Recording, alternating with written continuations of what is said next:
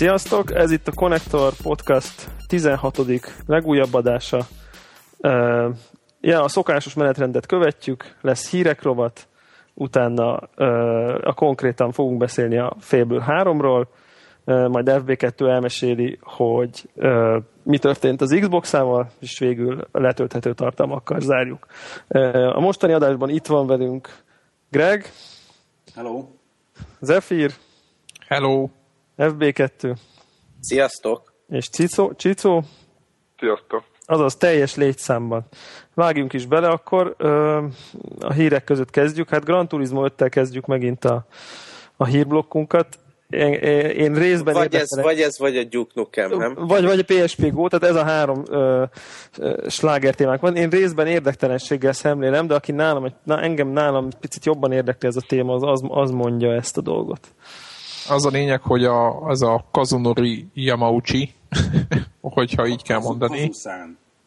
Igen, Kazuszán, aki itt a Polyphony-nak az ügyvezetője, akik ugye Gran Turismo-t fejlesztik a Sony-nak, ő azt nyilatkozta, hogy csak így mellékesen zárójelben, mert csak úgy rákérdeztek, hogy egyébként mi van vele, hogy egyébként már készen az aranylemezés, hogy nyomják 1000-rel a játékot, de időpontot nem mondott. Na most ekközben párhuzamosan a Eurogamer pedig azt mondta, vagy azt írta, hogy megbízható forrásokra hivatkozva azt a hírt kapták, hogy idén már nem lesz Gran Turismo 5, vagy kicsi az esély inkább, pontosan egész pontosan így volt fel, hogy kicsi az esélye, hogy lesz. Én azt mondom, hogy lesz. Tehát az optimizmus beszél belőlem, én azt mondom, hogy lesz.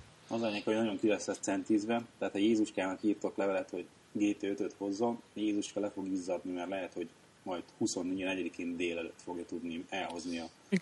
Igen, az a kérdés, hogy mennyi idő alatt ezt a 6-7 millió, nem tudom mennyi, azt hiszem akkor a mennyiségről volt szó, hogy nem tudom mennyi idő alatt nyomják le. Tehát itt ugye minden ezen múlik, hogy milyen gyorsan tudják lenyomni nekik ezeket a cuccokat. És igen, tehát minden ezen múlik. Hát ez ilyen feszült helyzet lehet most a Sony-nál, úgyhogy hát nagyon reménykedünk, hogy jön a cucc. Úgyhogy azért jobban állunk, mint a Duke Nukemmel, mert mindenki Duke Nukemhez hasonlítgatja, azért a Duke Nukemről semmit nem tudtunk, és még egy nyavajás sotot is, amikor kaptunk, akkor kiderült 1-2 év múlva, hogy abból se lesz semmi, meg azt is eldörölték, szóval azért itt nem erről van szó. De az tény, hogy hogy elbafaszoskodták a startját, meg az egész, hát igen, meg az egész fejlesztési időt, meg mindent, az tény. Na jó, el is beszélünk, hogy tovább már fölmegy a vércukrom. Így van. A következő... Az viszont egy jó hír. Igen, az is egy hasonló pozitív hír, hogy teljesen meglepő módon a kosárlabda sportjátékok rajongói legnagyobb bánatára a gyakorlatilag már készen levő, tehát szerintem 99%-os állapotban levő NBA Elite, a korábbi nevén NBA Live idei részét egyszerűen lelőtték. Ugye azt hiszem, hogy talán vagy az előzőben, vagy az előtti adásban mesélt, volt szó erről a bugról, amit a demóba láthattunk, és én azt gondolom, hogy aztán annyira rosszul sikerült a játék irányításra, hogy és ugye a konkurencia 2K-nak, ami kijött a 2K11, ami Michael Jordan viszi a prímet, az meg annyira jól sikerült, hogy azt gondolták, hogy nem blamálják magukat, és egyszerűen kisem. Az is ilyen licenszelt NBA cím, tehát. Teljesen, sőt, tehát, hogy, és azzal toldották meg, hogy berakták a nagy öregeket így a 80-90-es évek még nagyon jól sikerült, még mellé. Igen, tehát mellé nagyon jól is sikerült, és ezek után az IE úgy döntött, hogy nem blamálja magát. Érdekességként mondanám el, hogy ez a 17. lett volna a sorban az NBA Live szériában, és tehát az első 16 rész után a 17. részt egyszerűen. Két rész között milyen hatalmas új feature-ek vannak. Ja, mert maga a liga ugye nem sokat változtat a szabályokon rendszeresen, úgyhogy... Peter Moore kiadja az ukászt, aztán semmi nem történik. Nyilván az első, az NBA Live 95 volt, az ugye amikor PC-re jött ki, és akkor egyre jobb grafikák voltak, akkor egyszer volt egy időben volt egy 3D-s ugrás, ugye mert a 95 az még ilyen izometrikus, sprite-os, vagy nem tudom, tehát hogy nem voltak poligonok, semmi. És akkor hát nyilván egyre jobb grafikák, egyre jobb mozgások, akkor amikor... Mindig annyi, hogy a aktuális draftnak megfelelően frissítettek a csapatok összeállítását. Igen, tavaly vagy talán 2 éve láttam egy ilyen bemutató videót, hogy azon dolgoztak sokat, hogy ahogy mozog a player a pályán, így minél jobban tapadjon le a lába a földhöz, tehát hogy legyen egy olyan érzetet, hogy léptél, és ott megállsz. Igen, és így csorog az izzadság a kopaszfejükön. Igen, meg hogy a mozgásokat egymásba kössék, ugye itt ezen megy a matek mindig, hogy minél folyamatosabbnak, minél emberszerűbbnek tűnjön a mozgás. Igen, és itt ugye most egy új irányításra próbáltak előjönni, és hát teljes csőd lett, tehát... Csak az, hogy oké, hogy, tehát, hogy ilyen sok mindent csináltak az elmúlt 17 év alatt, de hogy itt nem lett volna valami mód arra, hogy 2 évente egy-egy rendes fejlesztési cikket rakjanak bele. Tudod, hogy mennyit eladtak belőle? Egyrészt sokat eladtak belőle, és... Tehát nem sok olyan volt, azért úgy, körülbelül egyébként szerintem 2 évente azért már eléggé nem lehetett ráismerni a játékra. Tehát, hogy ez uneszkedt van, hogy 2 évente valami rendes izék. Tehát ha évente el tudják, de azért mindig valami kis újítás mindig volt a mondjuk az egyes években is. Tehát, és mondjuk egy idő után, mondjuk már az Xbox 360-as változatokban tán ott az első, nem tudom mi volt ott az első, 2006, vagy nem tudom, ami már így az Xbox-ra jött, ott már egyébként például olyan feature-ek voltak, hogy akkor netről frissíti a rostert. Tehát, hogyha mennek a trédek, akkor az rögtön frissül, és már legutóbbiban olyan volt, hogy a játékosok formáját is követte a játék. Tehát, hogy mit játszott a héten. Igen, mit játszott a héten, hogyha jól ment, akkor azt a játékost felhúzta, hogyha az adott a héten, az sok pontot dobott az NBA-be, valódi életbe, és akkor azt szerint így az aktuális jól megy neki, rosszul megy neki dolgot is így korrigálta. Szóval ti egyébként játszottok ilyen sportjátékokat? Nekem ez teljesen valahogy kimaradt az életemből. Én focit és kosarat és teniszt. Jó, teniszt az mindenki. Tenisz, meg nyilván az autóverseny, mondjuk az nem játszik. De ilyen csapatsport dolgot.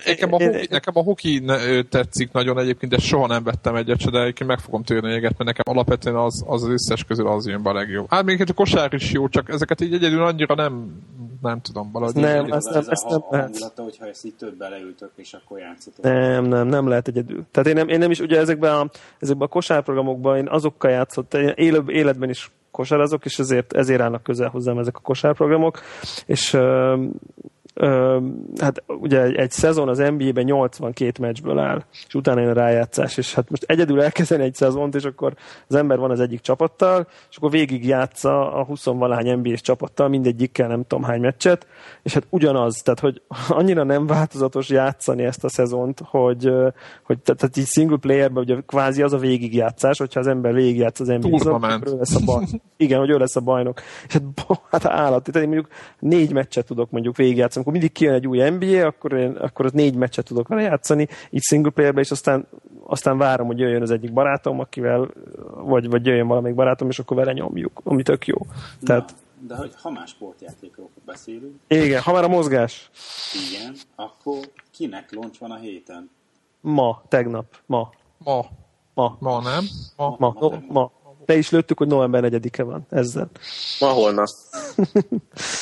Igen. Így van, és elvileg azt mondta a Microsoft, hogy 5 milliót akartak eladni decemberben az egész világon, vagy december végig, de hogy 7 milliót szeretnének inkább, mert hogy akkor az érdeklődés meg, hogy hova tovább. Egyébként zárójeles megjegyzés, hogy már egy fél szemmel én is nézegettem a review-kat, és azért a játékoktól nincsenek elájúva, de az biztos, hogy az ilyen táncolós, meg ilyen hát gimnasztikus fitness játékoknál, ezt a Józsi is írta, hogy arra tökéletes, de Józsi Pida azt mondta, hogy minden másra kuka, de egyébként, ha belegondoltak, egyébként úgy arra se rossz, tehát hogyha erre tökéletes, az se rossz dolog. Engem egy dolog zavar itt az egésznél, hogyha azt mondom, hogy jó van csak fitnessre, meg csak ilyen tai chi, meg nem tudom milyen idézőjeles játékokra használom, hogy ahhoz képest drága. Tehát én... Még annyit lehet még leszűrni, vagy az, amit ilyen érdekes a beszámolókban, hogy szóval az a tapasztalat, hogy azért nagyon allergiás a cucc arra, hogy mekkora térbe próbálod használni, tehát egy ilyen... Igen, meg a fényviszonyokra, igen. Van, hogy tehát csak egy ilyen bevilágított nappaliban lehetőleg körbefehér falakkal, minél kevesebb bútorral, és minél kevesebb rendetlenséggel. Tehát ami mondjuk szerintem pozitíven arra nevel, hogy mielőtt játszanék, először rendet kell rakni. Tehát ez egy teljesen jó, gyerekeket erre neveli, rámolják el a szutykokat a nappaliból, és akkor utána lehet játszani, mert különben nem működik annyira pontosan. Megvan az, hogy milyen távolságra optimális, és akkor az a távolság épp a dohányzóasztal közepe, akkor pech. Tehát, hogy... Igen, valami a 2 méter távolság, mondták. Ténylegesen az... Klasszikusan a tévétől 2 méterre van dohányzóasztalod. Igen. Vagy legalábbis az a 2 méter az dohányzóasztal és a kanapék között. Igen, mert... Igen. Ténylegesen igazából ennek az a úgymond hátulütője, hogy aki nem a nappalibiába, mondjuk a családjával játszik, annak, tehát úgymond, hogyha én mondjuk 18 éves, vagy 20 évesek, és mondjuk éppen középiskolában, vagy egyetemre, vagy bárhova járok, vagy akár metánnál dolgozok, és van egy saját szobám, akkor az valószínűleg nem rendelkezik ezekkel a paraméterekkel. De akkor nem mondom, hogy C-csoportút sem, nem? Én azt mondom, igen, hát nem valószínű, hogy a 18-20 éves egyedülálló srácok, akik... Én azt mondom, hogy ezek főleg ilyen parti játék, tehát a Move-nak vannak ilyen hardcore megnyilvánulásai, de az iTunes is azon tudom, hogy ez nem iTunes minden, de az elv az ugyanaz, hogy én ezt főleg ilyen parti játékokra, és ha már parti játék, akkor valószínűleg egy nappaliba fognak ugrálni a 20 négyzetméteres 20-20 négyzetméteres nappaliban, mert azért aki megteheti azt, hogy megvesz egy Kinectet, annak valószínűleg, hogy nem a 30 négyzetméteres izébe garzonban nyomja. Én olyat láttam, hogy ugye van benne videóchat, két Kinect tud egymással videócsetelni, és van egy olyan feature benne, hogy miközben megy a videócset, akkor ha az ember így feláll, és odébb megy, vagy jön-megy, akkor a kamerában van egy kis szervomotor, és akkor így követi tehát, hogy így forog a kamera. A szobában, hova mész. Igen, hogy hol vagy, és akkor megy veled, tehát, hogy így követ igen. Téged. Van egy kis olyan fura. Igen. 1984-es. Igen, de nem is ez, hanem egy... Hol már figyel téged. Igen, az nagy testvér ott lóg oldalt. És én ezt láttam egy működés közben egy videón, ahogy próbálgatták, és akkor a srác így felállt, mert így ülve kezdtek videót csinálni, hogy milyen jól működik, és a srác így felállt, hogy na, akkor próbáljuk ki a követést. Pedig, mert elvileg úgy van, hogyha ül egy helyben, akkor így kizúmol, és akkor teljes tested látszik, hogy felállsz, közelebb jössz, akkor így össze-vissza zúmolgat.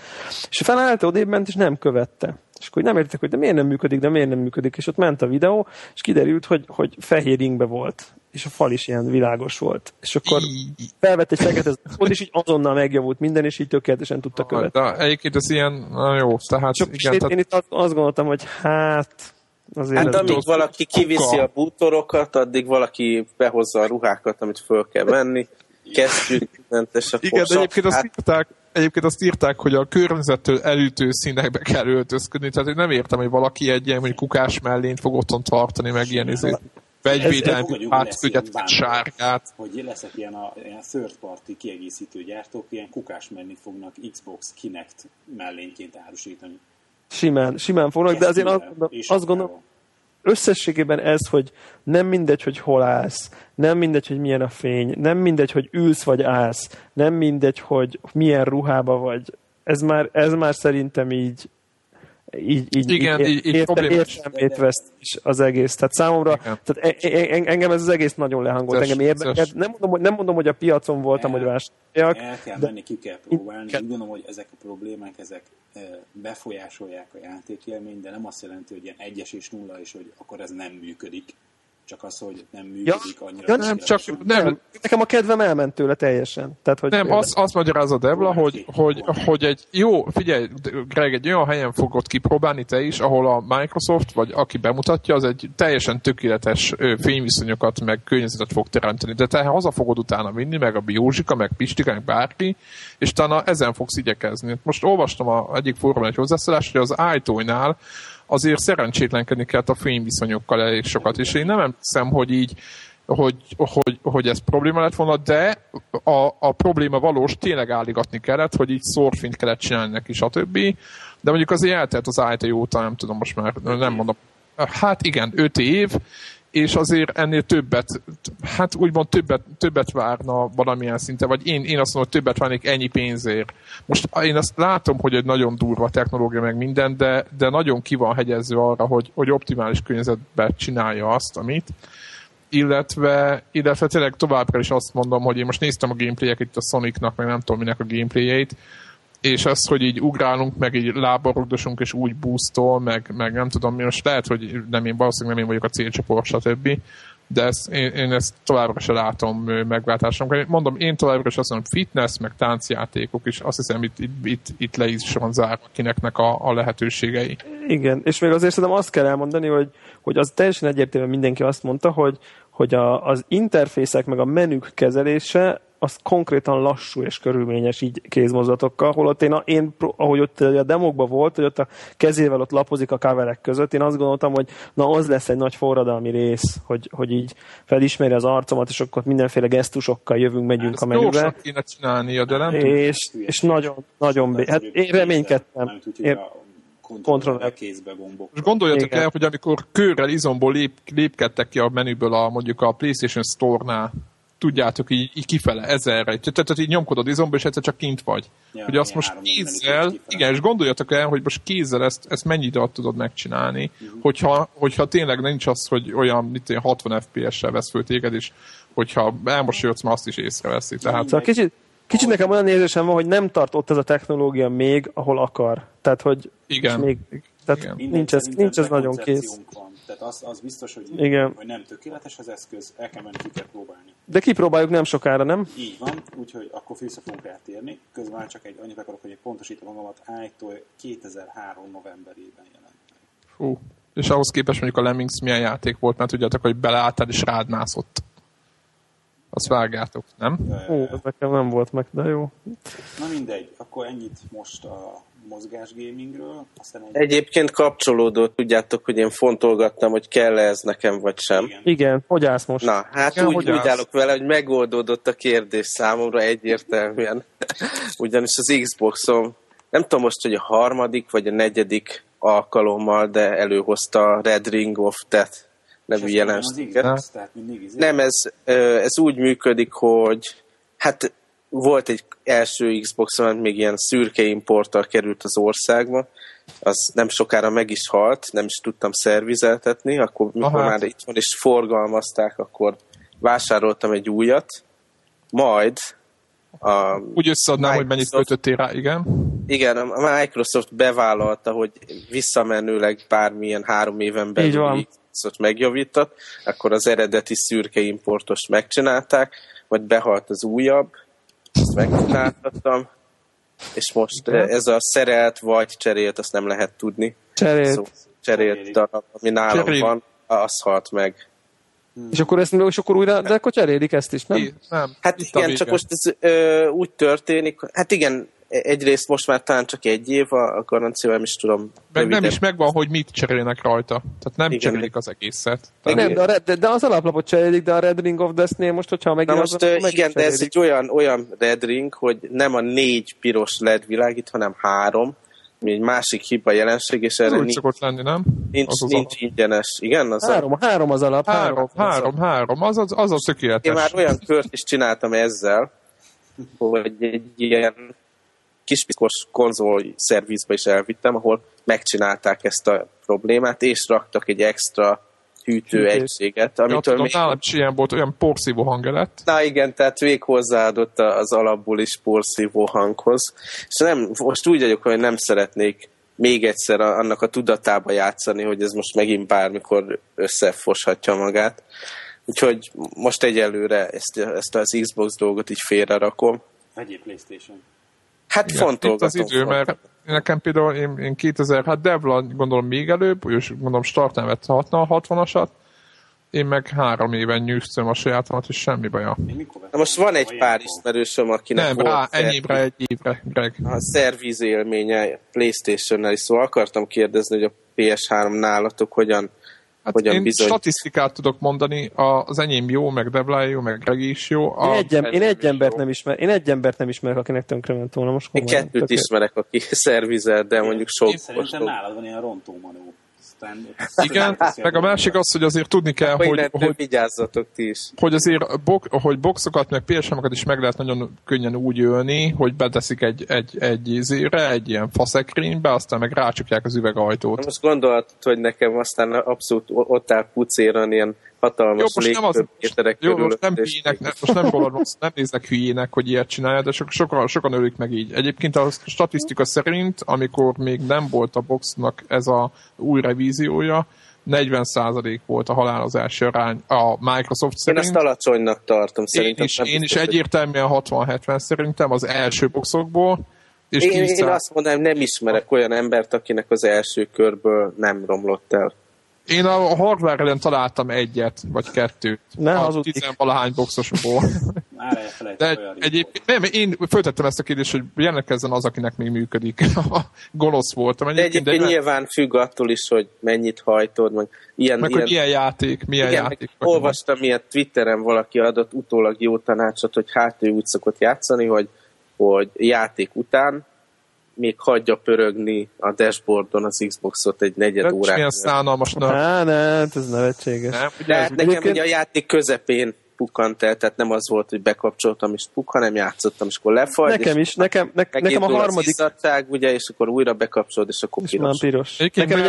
Mellettük szó, amúgy az új, ez a legújabb, ez a kicsit ilyen űrhajós-szerű, tudjátok, hát nem slim az egyéb. Hát azt mondják, hogy slim, de valójában egyáltalán nem slim az. Kicsit behúzza a derekát. Kicsit kisebb, de nem slim. Tehát úgy nem két halron, mint például a PS5. Igen, nekem között kell választani, hogy akkor megtartom a játékállásaim, meg a játékaim, és veszek egy újat, ami már tuti biztos. És akkor mennyi pénzt fogtál? Mennyi pénzt nyomsz bele? Akkor de nem menjünk bele. Az már 3 gép ára, nem?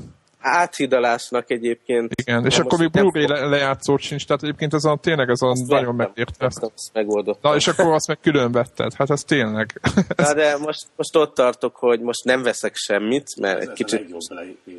Én annyit megtettem, hogy ugye eljutottam valameddig a Borderlands-be, az brutálisan idegesít, hogy abban nem tudok tovább haladni, és ilyen impulzus vásárlásként megvettem PC-re is. Jó. És most azon szintezek, amíg eldöntöm, hogy PS3 vagy fogyott Xbox. Egyébként nekem ami most Xboxon van itthon, ez a harmadik most. Jó, na. Úgyhogy nekem a legelső szériából volt, az viszonylag hamar tönkrement. Akkor azt hiszem, hogy még nem volt garancia ez a kiterjesztett, és én akkor megcsináltattam egy ilyen konzolszervizben.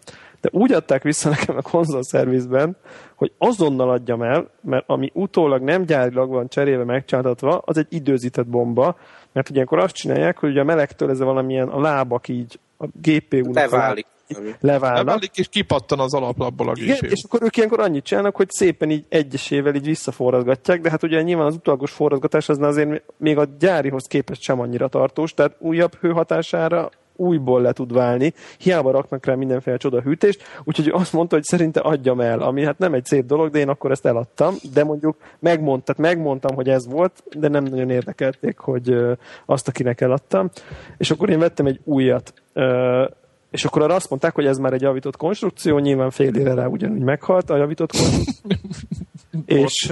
És viszont akkor már volt ez a örök elnézést kérünk, és mindent cserélünk, és akkor kijött a futár, elvitte, egy hét múlva hoztak egy újat, aminek mondták, hogy a belseje teljesen új, csak a külseje, a házat tartják meg. És akkor az már egy még újabb javított HDMI is, nem tudom, micsoda volt, és én azóta is azzal tolom, tehát... Én nem szeretném így a gamerscore-on, meg mit tudom én, ugye az a családban több Xbox van. Hát megmaradt persze, de nem tudom növelni, ugye.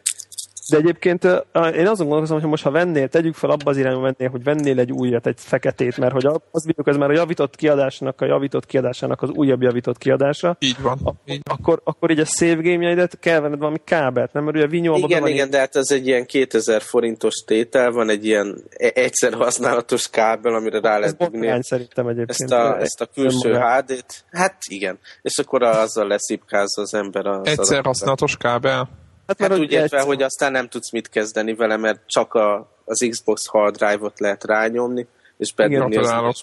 Igen, tehát a régi Xbox hard drive-ról új Xbox-ra való adatkábelnek a... És kiszedni azt a két is feles vinyót abból a műanyag tokból, és utána abból kikapálni. Hát meg ezért nem is tudom, most 10 gigás, vagy valami hasonló, szóval.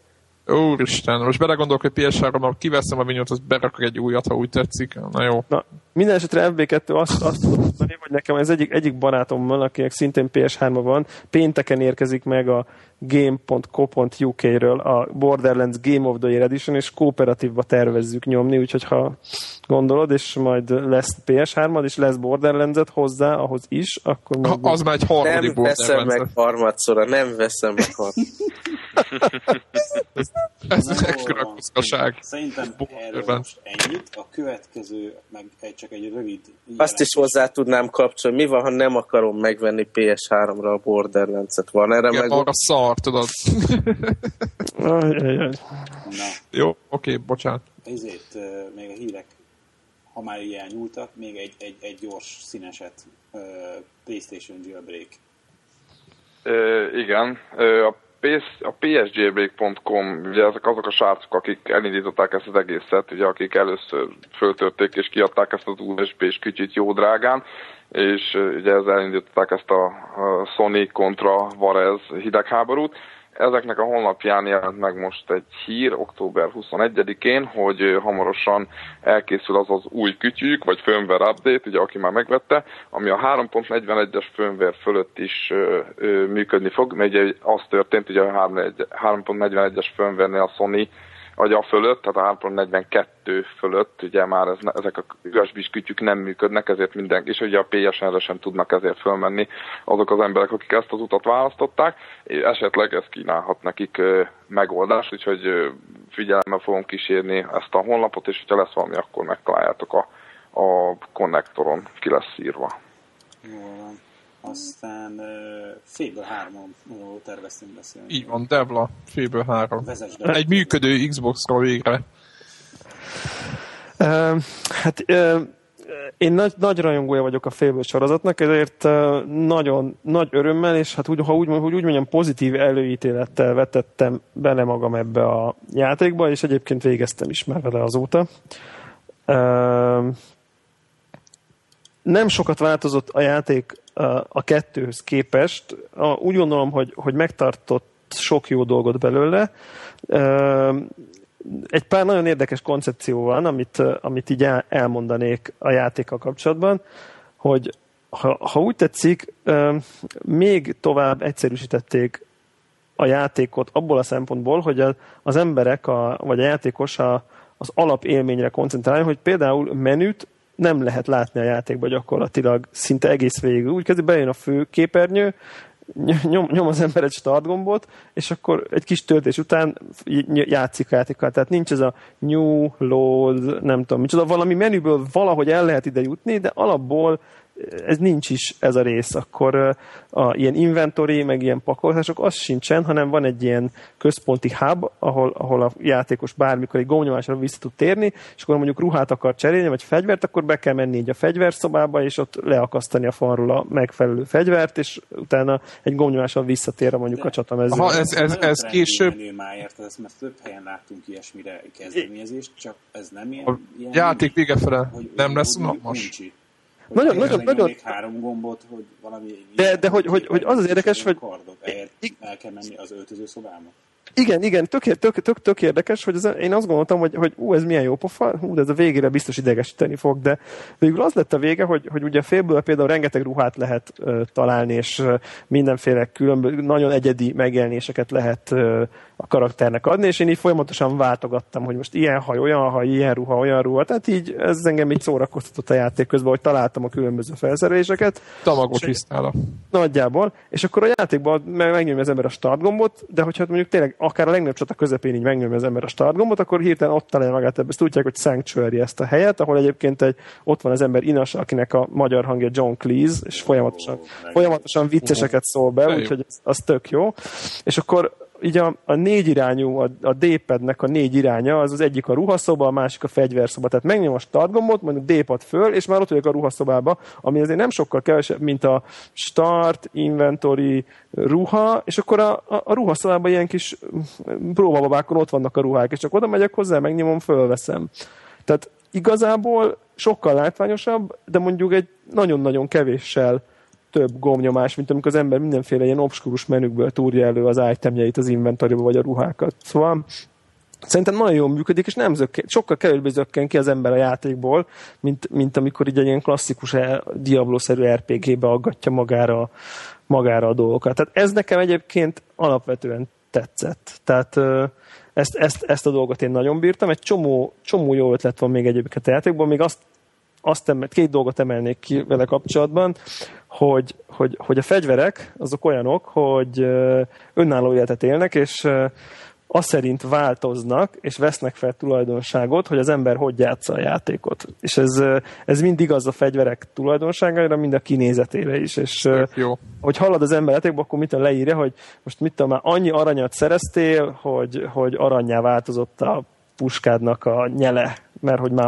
annyira sok pénzed van, meg nem tudom, akkor most már annyi élőhaltat megöltél, hogy a csöve az már ilyen csontvásszerű lesz, meg nem tudom, és így folyamatosan ilyen organikusan változik, hogy az ember fejlődik, halad a játékba, így organikusan változnak a fegyvereknek kinézetei, ami hát nem tudom, aki így szereti ezt így a különböző loot, meg nem tudom, hogy egyre jobb fegyverek, én ilyen vagyok, az ezt tökre leköti, alig várja már, hogy akkor most vajon, ha teljesítem ezt meg ezt, akkor vajon hogy fog kinézni a kard már az új, nem következő szintjén. Tehát, úgyhogy ez nagyon jó. Ez nekem nagyon-nagyon bejött ez az egész dolog. A másik a sztori. Nem nagyon akarok spoilerezni, úgyhogy aki semmit nem akar tudni a játék történetéről, nem fogom lelőni semmiféle csattanót, de aki semmit nem akar tudni, akkor az most nem tudom, tekerje mondjuk egy-két percet körülbelül, hogy azt nagyjából lehet tudni, hogy a játék egy bizonyos pontján király lesz az ember. Tehát, hogy egy forradalom van benne, és nagyjából mindenhol megírták, hogy körülbelül a játék felénél, vagy mondjuk 3/4-énél a játékost királyá nevezik ki, és akkor jönnek a döntések, és akkor egy ilyen kis olyasmi milyen minigame-szerű dolog lesz, mint annak idején az Assassin's Creed-ben, ugye amikor a hentelés mellett ugye ott kellett egy kicsit menedzselni a birtokot. Igen. Ugye nem tudom igen, merre igen. Talán emlékeztek. Én igen. Igen, aki ezzel játszott, és itt meg ugye az van, hogy most nem akarom lelőni, de jön egy nagy veszély, amihez pénzt kell gyűjteni a költségvetésbe, viszont cserébe, ahhoz, hogy az embert királyra választák, megígért egy csomó jóléti intézkedést. És folyamatosan e-kettő véglet között kell döntögetni, hogy most akkor nem tudom én, felújítjuk-e, megszüntetjük-e a gyerekmunkát, vagy inkább akkor ha növeljük a hadsereget, hogy fel legyünk készülve a veszélyre. És ezt talán Zephyr-nek ma meséltem is Google Talkon, hogy amikor legelőször eljutottam idáig, akkor pont ennek az elején mentem el aludni, és hát rendesen így, tehát hogy nehezen aludtam el, mert így vívottam, hogy most basszus, akkor most akkor melyiket, mi legyen, hogy most akkor megszegem az ígéretet, vagy fontos az, hogy minél több ember életbe maradjon. Tehát vicces, azért kevés ilyen játék van, ami... Igen, tehát egyébként az első részével kezdett játszani, és az is arról, tehát van benne egy csomó ilyen döntési helyzet, amivel eldöntheted, hogy most te egy pozitív, vagy egy agresszív, negatív figura vagy, pont azért hagyta abba, meg unta meg ezt a dolgot, mert egyszerűen nem tudott jó maradni, mert mindig valami olyanba belekeveredett, ami miatt a karakter átment egy ilyen rossz irányba, amit tudom. Azt olvastam, hogy hiába vagy jó csávó, meg nyomod föl a várost, utána kiregetik, ugyanúgy ott maradnak az utcán, és ez elég idegesítő. Tehát de egyébként kinézetre, meg így érzetre nem lesz pozitív a hangulat, nem lesz egy ilyen tőle, tehát nem lesz tőle jó érzés. Tehát ugye mész az utcán, és ugyanúgy ott lesznek azok, akik a játék elején ott voltak, és hogy álltak. Ez csak jó, de a város máshogy néz ki, hogyha nem tudom. Tehát azért van hatásod, de itt szerintem olyan játékot azért már láttunk, ugye, amikor dönthetsz sokat, hogy most jó vagy rossz vagy, de ugye itt azzal kell szembesülnöd, hogy az játék elején megígértél dolgokat, de ez egyébként nagyon rájátszanak, hogy nem tudom én, beáll hozzád valaki, és akkor cserébe megígéred, hogy majd akkor felépíted az egyetemet, és akkor bőn egy ilyen nagy papír, és akkor így a gomnyomásra így aláírod, hogy yes, I promise, és akkor így, tehát hogy van egy ilyen direkt világos, és akkor utána beállít hozzád, hogy na akkor építs az egyetemet, de tudod, hogy ez belekerül 500 000 aranyba, és akkor 500 000-re kevesebb ember éri túl majd a végén a nagy összecsapást. Úgyhogy ez szerintem egészen. Tehát én ezt tök lelkileg eljutott hozzám ez a játék, és nem, tényleg így komolyan vívódtam, és egyébként az érdekes, hogy még azt akartam elmondani, hogy picit, hogy rosszat is mondjak a játékról. Egyébként úgy kezdtem, az első 2 nap játék után úgy gondoltam, hogy ez egy 10/10-es játék, és az idei év, hanem a valaha volt egyik legjobb játék. Aztán sajnos beárnyékolódott a dolog. Egyrészt fel kell hívni a technikai problémákra a figyelmet, hogy hát néhány helyen akad, a framerate lemegy. Én azt gondolom, hogy ez a legkisebb probléma. Ezen lehetett már eszelni, hát vannak olyan technikai problémák, meg aki ismeri a Fable-t, az tudja, hogy egy ilyen kis arany, ilyen kis morzsák lennének, azt tereli, hogy merre van a quest, így a földön csillog. És akkor ugye az ember így azt követi. Tehát, hogy nem egy ilyen nyíl van a térképen, vagy az iránytűn, hanem egy ilyen, mint hogyha egy ilyen kis elszórt kenyér, aranyszínű kenyérmorzsák lennének, és ez gyakran teljesen meghűl. Tehát, hogy össze-vissza megy. Tehát, hogy ez, ami már konkrét bug. Tehát ezért én azt gondolom, hogy kár. Viszont ami érdekes, hogy ezt kedvenc példám a játékból, hogy ahogy, amikor az ember már király, akkor volt egy küldetés, hogy küldetés során találtam egy gigantikus nagy gyémántot. És akkor felajánlja a kincstárnok, hogy hát kedves király, dönthetsz, hogy akkor ezt a gyémántot most megtartod, a gyémánt értékét megtartod saját magadnak, vagy berakod a költségvetésbe. És akkor én azt csináltam, hogy megtartottam a gyémántot, lenyúltam a költségvetést, ha így tetszik, és vettem belőle házakat, ingatlanokat. És akkor ezeket ki lehet adni bérbe, ezeket az ingatlanokat, és picit furcsán van megcsinálva, mert bizonyos időnként ketyeg a pénz. És akkor ott hagytam 1-2 órára, majd abból a pénzből is vettem ingatlant, majd megint ott hagytam, és akkor végén már volt 2 éjszaka, amikor ott hagytam egyedül az Xboxot este, hogy ketyegjen a pénz. És aztán végül ezzel sikerült, ha úgy tetszik, megcsinálni azt, hogy össze tudtam annyi pénzt gyűjteni, hogy megmaradt minden ember, meg minden ígéretet tudtam teljesíteni, ami pénzbe került. Ami tök jó, mert így kibújtam a felelősség alól, ugye, ami a legnagyobb gondot. Hát ez mekkora, na mindegy, viszont, ez akkora kis kapu. Viszont úgy érzem, hogy így átvertem a játékot. Tehát, hogy... Hát meg magadat is egy picit. Meg nem? Magamat is egy picit, és így a szájzem mégse jó, de ha már tudtam, hogy így ezt meg tudom lépni, hogy mit tudom, én ott hagyom egy 30-40 órára az Xboxot, hogy közben ketyegjen a bérleti díj, akkor meg lesz a pénz. Tehát, hogy... Ha a Dragon Quest-be csinálhattad volna ezt, mi? Igen. Tehát, hogy végül mondom, nagyon pozitívan indultam neki, és aztán a végén nem lett annyira pozitív élmény, tehát ha most pontoznom kéne, akkor egy 8/10 adnék rá, mondjuk 8,5/10, mert ez azért egy picit bárnyakör, de egy baromi jó játék, szóval egyébként ajánlom mindenkinek. Van online co-op, itt rengeteg felfedezni való dolog, nyilván, hogyha gonoszként játszik az ember, egész más élménye van, szóval azért van benne bőven tartalma. Hát belőle ilyen volt valami ilyesmi, hogy a Windows 7-es, Windows Phone 7-es telefonkészülékeken lesznek valami mini játékok is, hogy a telefonok... Amivel pénzt tudsz majd gyűjteni a játékban. Igen, mert... Akkor a játékban, az Xboxos játékban több zsolt lesz. Ja, igen, mert mindegyik félből szoktak lenni, hogy vagy úgy lehet pénzt szerezni ezzel az ingatlan manipulációkkal, vagy vannak ilyen munkák, amik általában tényleg nagyon kis buta minijátékok, és gondolom, hogy ezt akarják megcsinálni. Mostani minijátékokban lehet lantművésznek lenni, vagy süteményt sütni, meg... Jó, de most egyébként, hogyha te vagy az ország királya, akkor te vagy a lantművész, tehát az ilyen kicsit ilyen... Ki az utcára lantolni, és egyébként... Jézus! Ezt úgy kell elképzelni egyébként ezt a lantolást, hogy akkor megy egy ilyen, mondjuk, mint a... Tehát, hogy gyakorlatilag ez ilyen ritmusjáték, hogy jönnek a szín, van egy szín, látod, hogy zöld, kék, zöld, zöld, és akkor megy egy ilyen csík, és ha a zöldbe ér, akkor ugye akkor a megfelelő színű gombot kell nyomni, és akkor, hogyha gitárhíró-szerű, csak mondjuk mit tudom én, 5 gombnyomásnyi, és ahogy megy föl az ember, és egyre több pénzt keres, egyre gyorsabb. Hát ilyen QTE végül is, nem? Hát igen, csak jóval sokkal idegesítőbb, mert mindig, amikor az ember megcsinál egy ilyen szegmest, akkor mit tudom én, 1-2 akkordot lejátszik, ugye, hogy térim, és azt minden, és akkor már végig kell nézni az animációt. Tehát, hogy nyilván 30-a megőrült az ember, úgyhogy én ezt például ezt az ilyenfajta, a kemény munkát így nem is erőltettem a Fable 3-ba, de hát ez a jó játék. Én inkább úgy hagytad a gépet.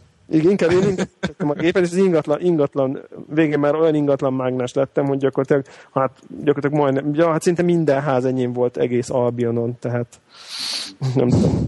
Hány millió aranyam van, le is fényképeztem egyébként, amikor, mert be lehet menni a kincstárba, és akkor ilyen teljesen ez a, tudjátok, ez a Dagobert bácsi feeling van egy a Finstárban, tehát egy nagy aranyhegy, és így fel lehet menni a tetejére, tehát hogy így, és akkor abban, hát, sajnos nem lehet úszni benne, de hát így majdnem olyan. Úgyhogy most fel is fogom tenni akkor ezt a képet, amit ott a karakteremről, meg a hegy aranyról csináltam.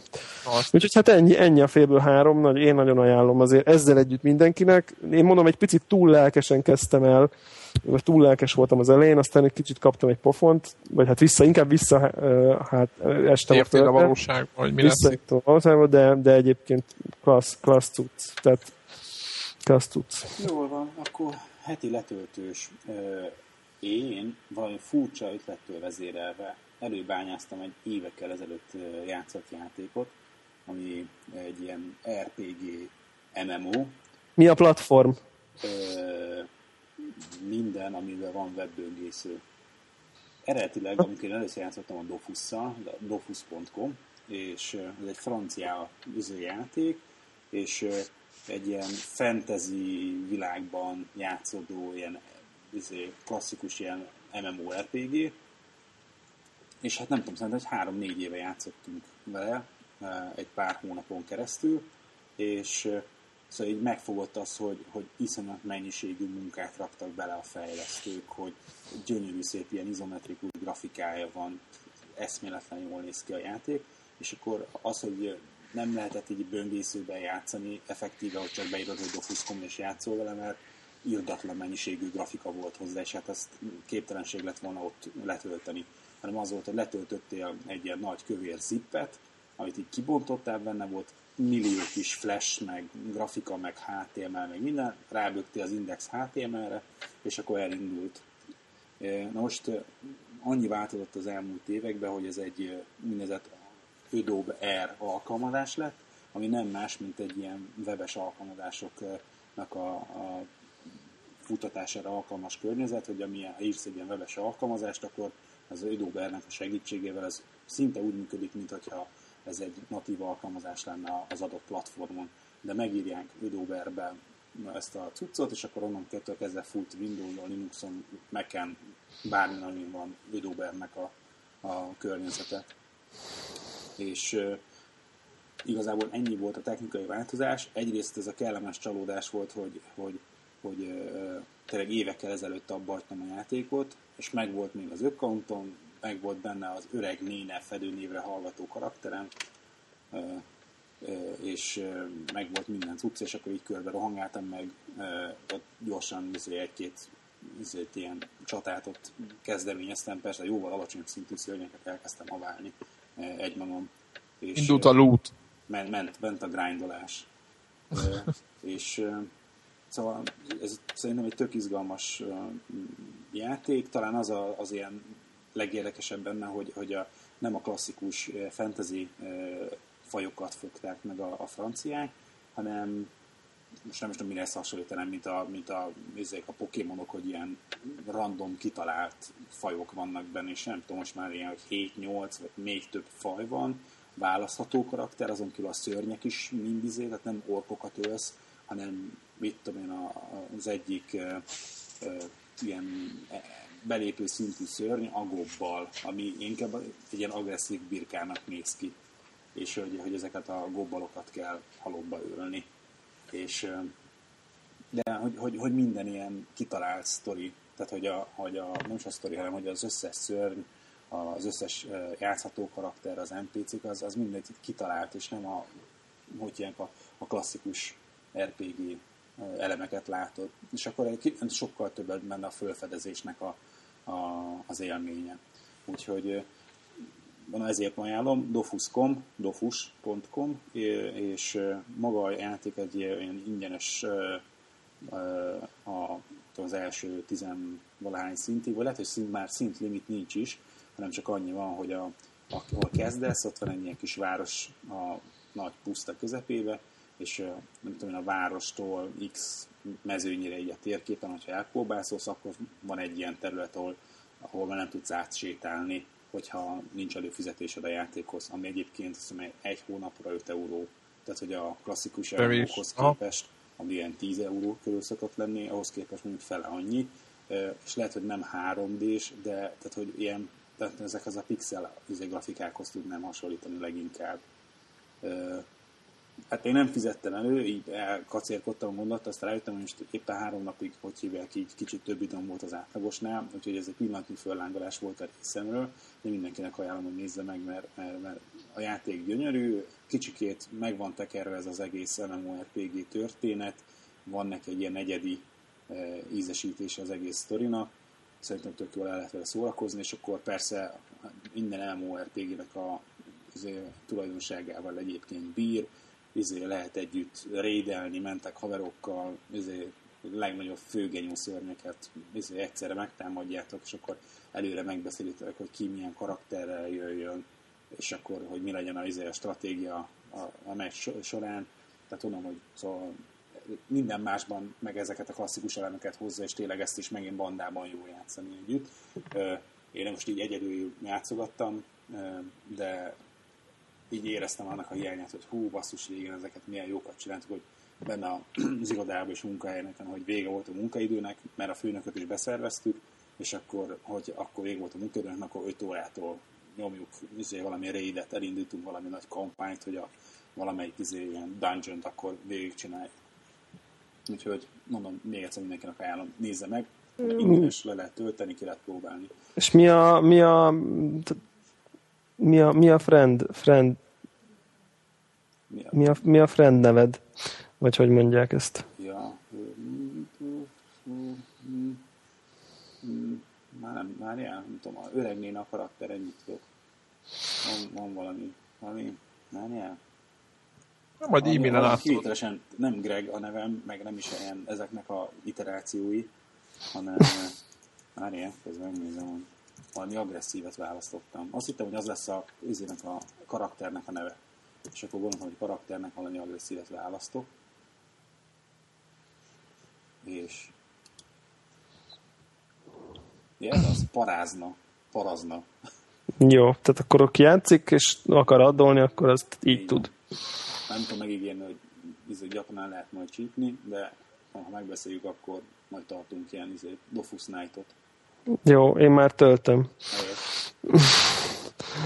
Jó, akkor Zephyr?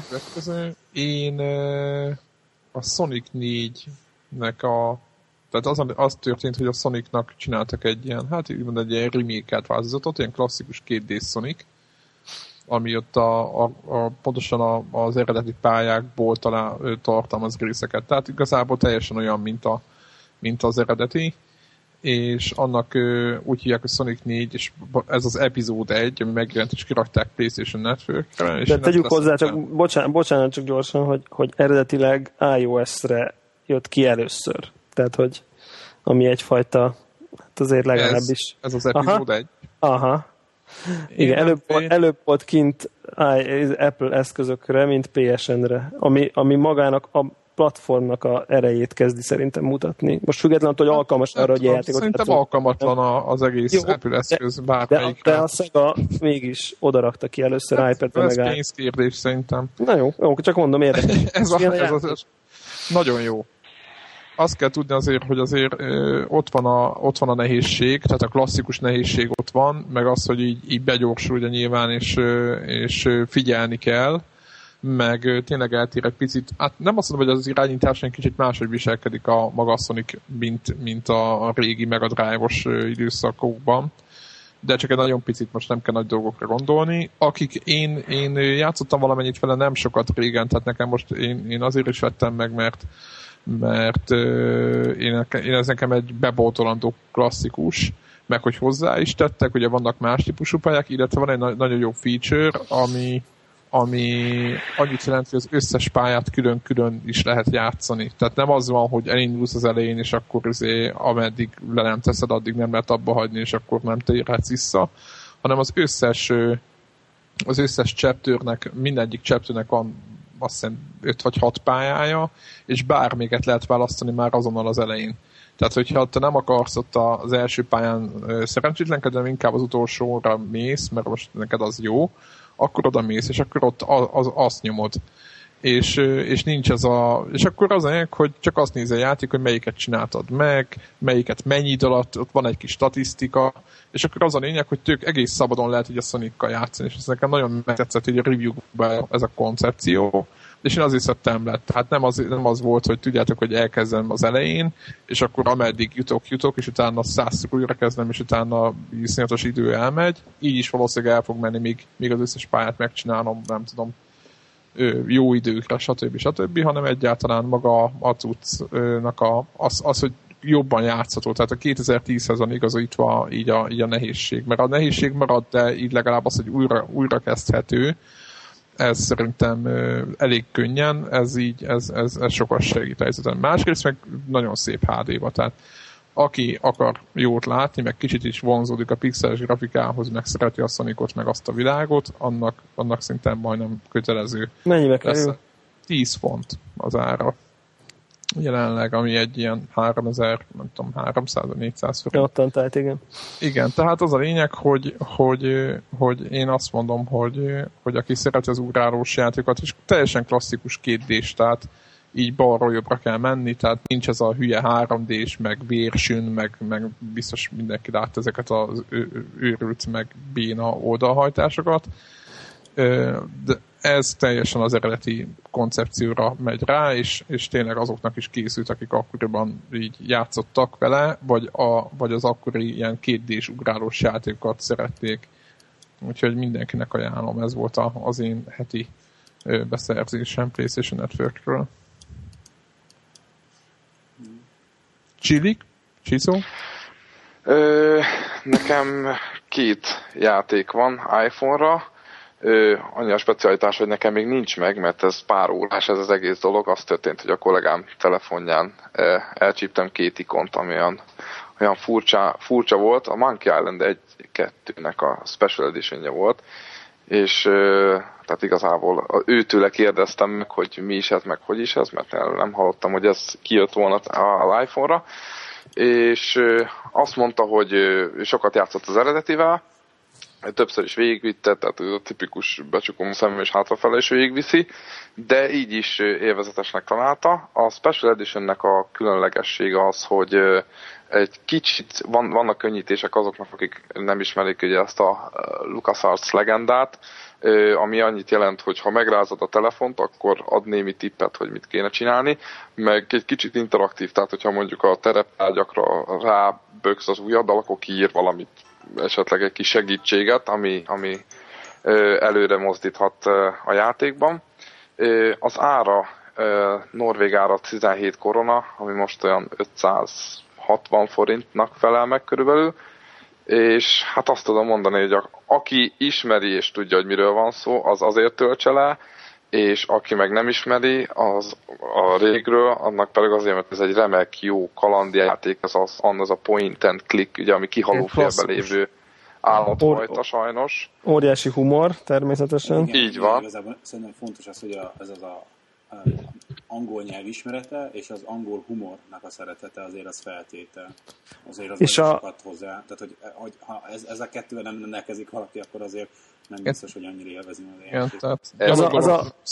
Az a 2 vagy 3 ujjas trükk, az megvan a játékban? Hogyha így a 2 ujjadat vagy 3 ujjadat így végighúzod a képernyőn, akkor vált új grafikáról régi grafikára? Igen, ezt akartam mondani, hogy és azok ugye, akik maximálisan ragaszkodnának a régi dolgokhoz, azoknak sincs aggodalomra semmi okuk, mert tök könnyen lehet váltani a 2 között. Tehát igen, az újra... Akár játékon belül is.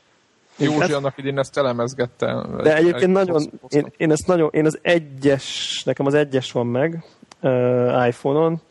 Hát nem mondom, hogy végigjátszottam, mondjuk ugye feléig elvittem talán, de nagyon élveztem azt, hogy így átjutok egy új képernyőre, és akkor azonnal megnéztem, hogy na ez hogy nézett ki régen, és akkor visszaváltottam, és persze az újba ajánlottam, de minden egyes képernyőt mindig átváltottam a régi pixeles grafikára, és ezt marha jó volt. Egyébként most nekem itt ki van nyitva az iTunes Store, hogy akit érdekel, most $3 kerül az 1 is, meg a 2 is iPhone-ra, és 5-be kerül mind a 2 iPad-re, de egyébként nem olyan régen, például 0,99 volt az 1 is, meg a 2 is az iPhone-os. Tehát, meg most nézem itt a Norvég Apple Store-ba, hogy van light verzió, nem tudom, hogy nálad van-e. Igen. Van, persze, mind a kettőből tehát van. Ki lehet próbálni ingyenesen is, aki... És egyébként én nagyon bánom, hogy, tehát hogy olyan értelemben bánom, hogy megvettem iPhone-ra, mert most már nem veszem meg még egyszer iPad-re, mert szerintem igazán az a platform, ami erre a point-en... iPad, igen, ezt akartam mondani, hogy ott, ami azt az új grafikát, ami nagyon szépen meg lett oldva szerintem. Tehát nagyon, én imádom a pixeles grafikát, de azért nagyon szépen hozzányúltak a régi cuccokhoz, és azért az iPad-en jön ki. Azt hiszem, még új instrumentális zenét is kapott, tehát a zenéhez is hozzányúltak, ha jól tudom, és bár nem, mondom, nem sokat hallottam, csak amit ott éppen ott nyöszörögött mellettem a kollégám, de most olvastam review-t most itt éppen, és itt írják, hogy a zenéhez is hozzányúltak, de finoman és nem bántották az eredeti koncepciót. Na, úgyhogy ezt mindenki, aki szereti, azt mindenképp én is tudom, hogy csatlakozok ehhez egyébként. Jó, nem tudom, ezzel kapcsolatban van még valami? Ennyi. Nekem, én két programot vettem a héten. Az egyik egy játék, ami én nem hallottam erről a játékról. Az a neve, hogy Game Dev Story. Nem tudom, hogy ismerják közületek valaki. Hallottam róla. Én is csak hallottam róla. Igen. Ez egy gyakorlatilag egy szoftverfejlesztő cég szimulátor, hogy így játékfejlesztő cég, videójátékfejlesztő cég szimulátor iPhone-on. Ilyen, ez a nagyon-nagyon szerethető régi vágású pixeles grafika, kicsit ilyen izometrikus nézet, és akkor jönnek be a programozók, leülnek a kis gépük elé, ott ütik a billentyűzetet, és a lényeg az, hogy egy videójáték fejlesztő céget kell menedzselni, meg kell mondani, hogy milyen játékot fejlesztenek, meg kell határozni a műfaját, hogy most ez RPG legyen, vagy akció, vagy szimulátor, vagy valami, meg a témáját is, hogy mondjuk, nem tudom én, hogy dungeon, vagy fantasy, vagy robotos, vagy ninjás, vagy valami, de minden műfajt, minden témával lehet, tehát lehet ninjás kártyajátékot is csinálni, tehát hogy ennek nincsen a világon semmi akadálya.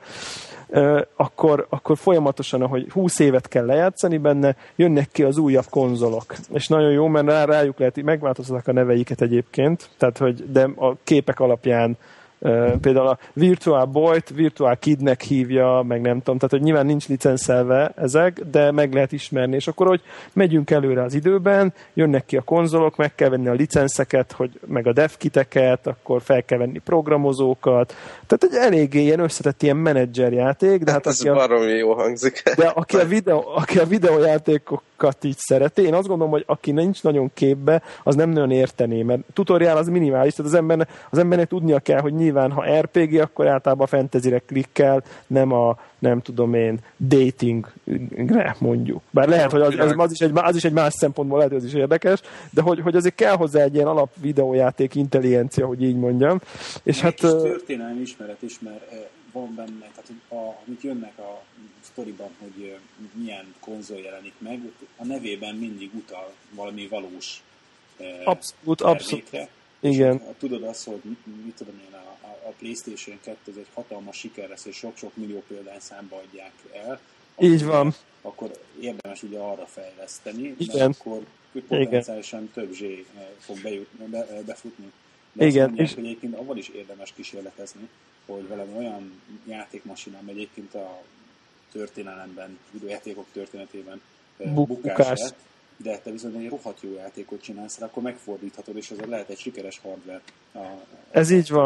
Ez így van, mert hogyha elég jó a játék, akkor a konzolgyártó elkezdi támogatni, és húzó névként fog járulni a te játékodat a konzolra, és akkor egymásnak az eladásait futtatjátok fel. Tehát ez simán benne van a játékban. Akkor időnként vannak kiállítások, ilyen E3-szerű kiállítások, ott meg lehet megkapni a standal, mész ki. Ha jól emlékszem, egyébként 13 megabájt a játék. Mm-hmm. Platform iPhone, azt hiszem, hogy $4 vagy $5 dollárba kerül, Game Dev Story az a neve. Igen, tehát akkor $4, és elképesztően addiktív. Tehát kicsit ilyen real time a játék, tehát hogy nem tudom, egy hét az mondjuk így 5 másodperc, vagy 6 másodperc alatt pereg le, vagy most lehet, hogy 10, de hogy így nagyon viszonylag kevés másodperc alatt, és akkor így folyamatosan mindig történik, az ember kijelöli a következő játékot, akkor látja, hogy a fejlesztés, egy játéknak egyébként 4 jellemzője van a grafikája, a szórakoztató faktor, a kreativitás, meg a zene, és akkor látja, hogy fejlesztés során egyre melyik megy föl, lehet fejleszteni az embereket, folyamatosan állokkolja az újabb és újabb műfajokat, szóval óriási. Én hát tényleg, tehát, hogy én ennyire jól régen nem szórakoztam már iPhone-os játékon. Úgyhogy a Game Center támogatást hiányolom egyébként belőle, de hát remek. Úgyhogy én mindenkinek nagyon-nagyon ajánlom, tehát ez nekem egy hatalmas öröm volt ezt a játékot megvásárolni. Úgyhogy klassz. A másik, hogyha már podcastolunk, akkor van egy Podcaster nevű alkalmazást. Egyébként meglepő módon ezt egy angol nyelvű podcastban hallottam tipként, ezt a Podcaster nevű alkalmazást, ami azt tudja, hogy $1 egyébként, és ha megvesszük az iPhone-ra, akkor 2 dolgot tudunk, amit egyébként nem tud az iPhone, hogy fel tudunk ezzel az alkalmazással iratkozni a kedvenc podcastjainkra, és le tudjuk tölteni az epizódokat akkor is, hogyha nem Wi-Fi-n vagyunk. Tehát ugye az iTunes Store 20 mega fölött nem enged letölteni fájlt, és hogyha általában ezek a podcastok, mint amik ilyen bazi hosszúak, mint amilyenek a miénk is, általában ezek ilyen 40-50 megabájtosak körül szoktak lenni, és akkor, hogyha mondjuk épp olyankor jön ki egy új epizód, amikor nem vagyunk otthon, akkor nem engedi mobilházon keresztül sem letölteni, sem streamelni. És így gyakorlatilag arról van szó, hogy az RSS-be meg kell adnunk a podcastnak a címeit, de lehet keresni is. Feliratkozunk a podcastokra, és gyakorlatilag tudjuk streamelni is, tudjuk le is lehet tölteni a podcastokat magában az alkalmazáson belül, mindezt mobilhálózatról gyakorlatilag menet közben, és én most azt vettem észre, hogy egyel könnyebben kezelem a podcastokat. Én nem hallgatok nagyon sok podcastot, mondjuk egy 5-6 félét, ilyen általában ezek ilyen angol nyelvűek, és hogy régen azt csináltam, hogy akkor tudtam, hogy csütörtökönként jönnek ki az új részek, akkor néztem az iTunes Store-t a gépen, hogy frissült-e, ha frissült, akkor rádugtam a gépre a telefont, rászinkronizáltam, és akkor ehhez képest most gyakorlatilag így, ha a kocsiba útközben eszembe jut, hogy lehet, hogy már nem tudom, hogy melyiknek kijött az új része, és akkor kijött, és már nyomom is, és hallgatom azonnal. Úgyhogy szerintem ez egy nagyon jó. Tehát aki podcastokat hallgat, az mindenképp érdemes rá beruháznia, mert sokkal könnyebb rajta kezelni. Igen, ez az iTunes-ból szinkronizálós dolog, ez nem valami. Nem. És akkor itt meg marha jól lehet. Tényleg csak gyakorlatilag úgyis, én nem tudom, szerintem sokan úgyis csak az iPhone-jukon, vagy az iPod touchjukon hallgatják a podcastokat, és akkor... Igen, géppel nem szabad, mert nem tud az ember odafigyelni rá, úgyhogy egy böngésző is nyitva van, vagy bármi. Igen, így van, és akkor gyakorlatilag ezen a programon keresztül hallgatja, és gyakorlatilag az iTunes-t nem is kell használni már, hanem... Mert ha Wi-Fi van, akkor a telefonon is le tudjuk tölteni Wi-Fi-n, tehát ugye az működik továbbra is, és akkor nem kell, megszűnik ez a szinkronizálgatás. Be lehet állítani, hogy mindig csak a legutóbbi 3-at tartsa meg, és akkor tölti le, akkor mindig, ahogy ember hallgatja az újakat, esnek ki alul. Tehát ez így állati kényelmes, tök letisztult a felület, úgyhogy szerintem egy tök jó dolog. Meglepődtem, hogy ennyire jól megvan. Meg is veszem. Na hát akkor már már megérte. Úgyhogy ez a másik tippem még. Jó, én itt a végére maradva csak nagyon röviden mondanám, hogy ma jött ki, illetve ma kaptam értesítést 2 új Facebook játékról, amiket én nem szoktam egyébként megnézni, mert minden Facebook játék szerintem definíció szerint szar. De ezt az ördögnek a találmánya. Igen, de ezt a Square Enix adta ki mind 2-t. És ugye próbálják a már meglévő ilyen intellektuális tulajdonaikat felhasználni. Az egyik most ez a Chocobo's Crystal Tower nevű csoda, ahol ugye a Final Fantasy világából ismerős madárszerű lényeket kell nevelgetni, meg etetni, meg sikálni, úgy tudom én. Tehát mondjuk Farmville. Igen, hát annál még sokkal egyszerűbb is, tehát még a Farmville-nél is egyszerűbb lesz. Szerintem mindent elmond róla. Úgyhogy ezt lehet skipelni. A másik viszont a Knights of the Crystals, az a címe. Az egy picit érdekesebbnek tűnik. Most alapvetően ez is olyan, mint az összes ilyen Facebookos, ilyen idézőjelbe szerepjáték, ahol gyakorlatilag ilyen adott idő alatt az adott action pontot tudsz felhasználni arra, hogy különböző progress bárokat növeljél. Ja, ilyen Mafia Wars típusú. Aha. Tehát alapvetően nyomogatod a gombokat, nőnek a progress bárok, és akkor valamiféle összefarigcsált sztori kialakul. De így első látásra azt tűnt föl, hogy egy kicsit talán igényesebben van megvalósítva, valószínű valamilyen junior designereket a Square Enix megbízott, hogy ne a fő címeken kezdjenek, hanem valami ilyesmivel próbálkozzanak, de azért igényesen van megcsinálva. Meg mintha valami kezdemény lenne ilyen tényleges szerepjáték dolgokra, hogy különböző jobokat tudsz így állokkolni, és akkor azokat felhasználtad, és fighter, vagy healer módban nyomuljál a boss fightba. Tehát egy picit, mintha így beleraktak volna már szinte valós RPG játék dolgokat ebbe a Mafia Wars formulába, úgyhogy azt még egy picit nyomkodni fogom. Mind a kettő az ilyen Square Enix pénzegységgel fizethető dolog, tehát ez a Facebookos lenyúlós dolog, hogy ha elfogy az action pointod, akkor tudsz még venni, ugye, hogyha a rendes pénzt ilyen virtuális szemétpénzé konvertálsz, meg tudsz fegyvereket, meg dolgokat állokolni, de talán enélkül is lehet egy picit point találni benne. Szóval nagyon... pár napot adok neki, hogy lehet, hogy kialakulvan tényleges RPG. Ez nagyon, nagyon érdekes egyébként szerintem, hogy gyakorlatilag én a Mafia Wars-ra mondjuk eltöltöttem valamennyit, és hogy akkor egy idő után azért kibukik ezt, hogy azért kattingat az ember különböző progress bárokat, hogy utána újabb progress bárokat kattingathasson. Tehát, hogy... Igen, meg egy pillanatra megörülsz, hogy milyen szint érni el, és akkor már azonnal ugyan nullán van a csík a következő szintig, és megint nyomod. Csak most már nem, mit tudom én, csak hogyha ugyanúgy, mit egy óránként nyomod, akkor most már nem a, nem tudom, 1/5 megy föl, hanem majd az 1/30, és akkor utána, ha azon is túllépsz, akkor már az 1/100 megy föl. Tehát egyre nehezebben haladsz, és aztán így rá, egy idő után arra eszmél az ember, legalábbis én, hogy nem várható, hogy bármit. Tehát, hogy mintha azt vártam volna, hogy mikor, nem sokára el fog kezdődni a játék. Egyébként akkor kell így magunkhoz térni, mikor az ember a napját e köré szervez. Ugye Józsi barátunknak volt ez a WeFarm, a kedvenc elfoglaltság egy darabig, amikor egy adott időben úgy el kellett menni a farmra, és betakarítani, különben megrohad a dolog, és amikor tényleg ezért valami más tevékenységet megszakít, vagy halaszt az ember, hogy a farmra menjen, akkor kell észhez térni, hogy ez nem lesz így jó. El kell gondolkodni, igen. Igen, ott már mindenképp. Na jó. Okay, hát akkor ennyi mára. Jó, akkor mára ennyi, mindenkinek játszon jókat.